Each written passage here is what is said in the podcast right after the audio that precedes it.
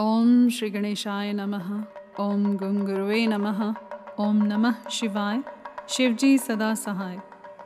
विद्येश्वर संहिता का पहला अध्याय। प्रयाग में सूतजी से मुनियों का तुरंत पापनाश करने वाले साधन के विषय में प्रश्न।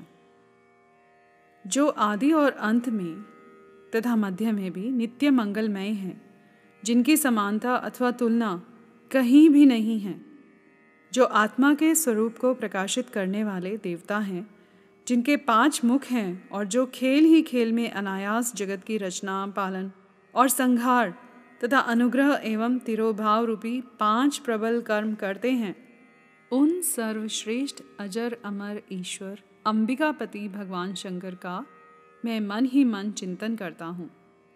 व्यास जी कहते हैं, जो धर्म का महान क्षेत्र है और जहाँ गंगा यमुना का संगम हुआ है, उस परम पुण्यमय प्रयाग में जो ब्रह्मलोक का मार्ग है, सत्य व्रत में तत्पर रहने वाले महातेजस्वी महाभाग महात्मा मुनियों ने एक विशाल ज्ञान यज्ञ का आयोजन किया।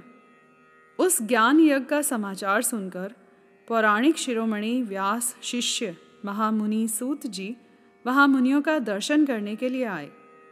सूत जी को आते देख वे सब मुनि उस समय हर्ष से खिल उठे और अत्यंत प्रसन्न चित्त से होकर उन्होंने उनका विधिवत स्वागत सत्कार किया।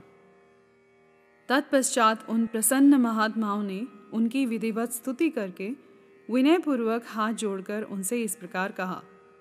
सर्वज्ञ विद्वान रोमहर्षण जी, आपका भाग्य बड़ा भारी है। इसी से आपने व्यास जी के मुख से अपनी प्रसन्नता के लिए ही संपूर्ण पुराण विद्या प्राप्त की है। इसलिए आप आश्चर्य स्वरूप कथाओं के भंडार हैं, ठीक उसी तरह जैसे रत्नाकर समुद्र बड़े बड़े सारभूत रत्नों का आगार है। तीनों लोकों में भूत, वर्तमान और भविष्य तथा और भी जो भी कोई वस्तु है, वह आपसे अज्ञात नहीं है। आप हमारे सौभाग्य से इस यज्ञ का दर्शन करने के लिए यहाँ पधार गए हैं और इसी कारण से हमारा कुछ कल्याण करने वाले हैं, क्योंकि आपका आगमन निरर्थक नहीं हो सकता। हमने पहले भी आपसे शुभाशुभ तत्व का पूरा पूरा वर्णन सुना है, किंतु उससे तृप्ति नहीं होती। हमें उसे सुनने की बारंबार इच्छा होती है। उत्तम बुद्धि वाले सूत जी, इस समय हमें एक ही बात सुननी है। यदि आपका अनुग्रह हो तो गोपनीय होने पर भी आप उस विषय का वर्णन करें।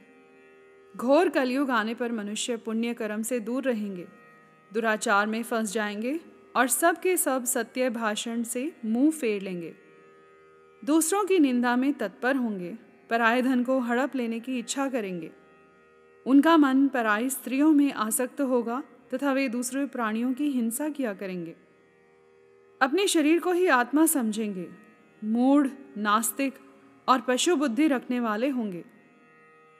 माता पिता से द्वेष रखेंगे, ब्राह्मण लोभ रूपी ग्राह के ग्रास बन जाएंगे, वेद बेचकर जीविका चलाएंगे, धन का उपार्जन करने के लिए ही विद्या का अभ्यास करेंगे और मद से मोहित रहेंगे। अपनी जाति के कर्म छोड़ देंगे, प्रायः दूसरों को ठगेंगे। तीनों काल की संध्योपासना से दूर रहेंगे और ब्रह्म ज्ञान से शून्य होंगे। समस्त क्षत्रिय भी सर्वधर्म का त्याग करने वाले होंगे, कुसंकी, पापी और व्यभिचारी होंगे। उनमें शौर्य का अभाव होगा। वे कुत्सित चौर्य कर्म से जीविका चलाएंगे, शूद्रों का सा बर्ताव करेंगे और उनका चित्त काम का किंकर बना रहेगा। वैश्य संस्कार भ्रष्ट, सर्वधर्म त्यागी, कुमार्गी, धनोपार्जन परायण तथा नाप तोल में अपनी कुत्सित वृत्ति का परिचय देने वाले होंगे। इसी तरह शूद्र ब्राह्मणों के आचार में तत्पर होंगे। उनकी आकृति उज्ज्वल होगी, अर्थात वे अपना काम कर्म छोड़कर उज्ज्वल वेशभूषा से विभूषित हो व्यर्थ ही घूमेंगे। वे स्वभावतः ही अपने धर्म का त्याग करने वाले होंगे। उनके विचार धर्म के प्रतिकूल होंगे। वे कुटिल और द्विज निंदक होंगे। यदि धनी हुए तो कुकर्म में लग जाएंगे, विद्वान हुए तो वाद विवाद करने वाले होंगे। अपने को कुलीन मानकर चारों वर्णों के साथ वैवाहिक संबंध स्थापित करेंगे, समस्त वर्णों को अपने संपर्क से भ्रष्ट करेंगे।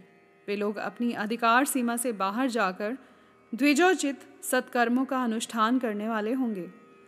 कलयुग की स्त्रियां प्राय सदाचार से भ्रष्ट और पति का अपमान करने वाली होंगी। सास ससुर से द्रोह करेंगी, किसी से भय नहीं मानेंगी, मलिन भोजन करेंगी, कुत्सित हाव भाव में तत्पर होंगी। उनका शील स्वभाव बहुत बुरा होगा और वे अपनी पति की सेवा से सदा ही विमुख रहेंगी। सूत जी, इसी तरह जिनकी बुद्धि नष्ट हो गई है, जिन्होंने अपने धर्म का त्याग कर दिया है, ऐसे लोगों को इहलोक और परलोक में उत्तम गति कैसे प्राप्त होगी, इसी चिंता से हमारा मन सदा व्याकुल रहता है। परोपकार के समान दूसरा कोई धर्म नहीं है, अतः जिस छोटे से उपाय से इन सब के पापों का तत्काल नाश हो जाए, उसे इस समय कृपापूर्वक बताए, क्योंकि आप समस्त सिद्धांतों के ज्ञाता हैं।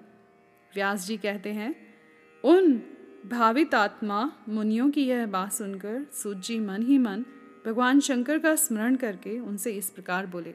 यह अध्याय एक यहाँ समाप्त हुआ। कर्पूरगौरम् करुणावतारम् संसारसारम् भुजगेन्द्रहारम् सदा वसन्तं हृदयारविन्दे भवं भवानी सहितं नमामि।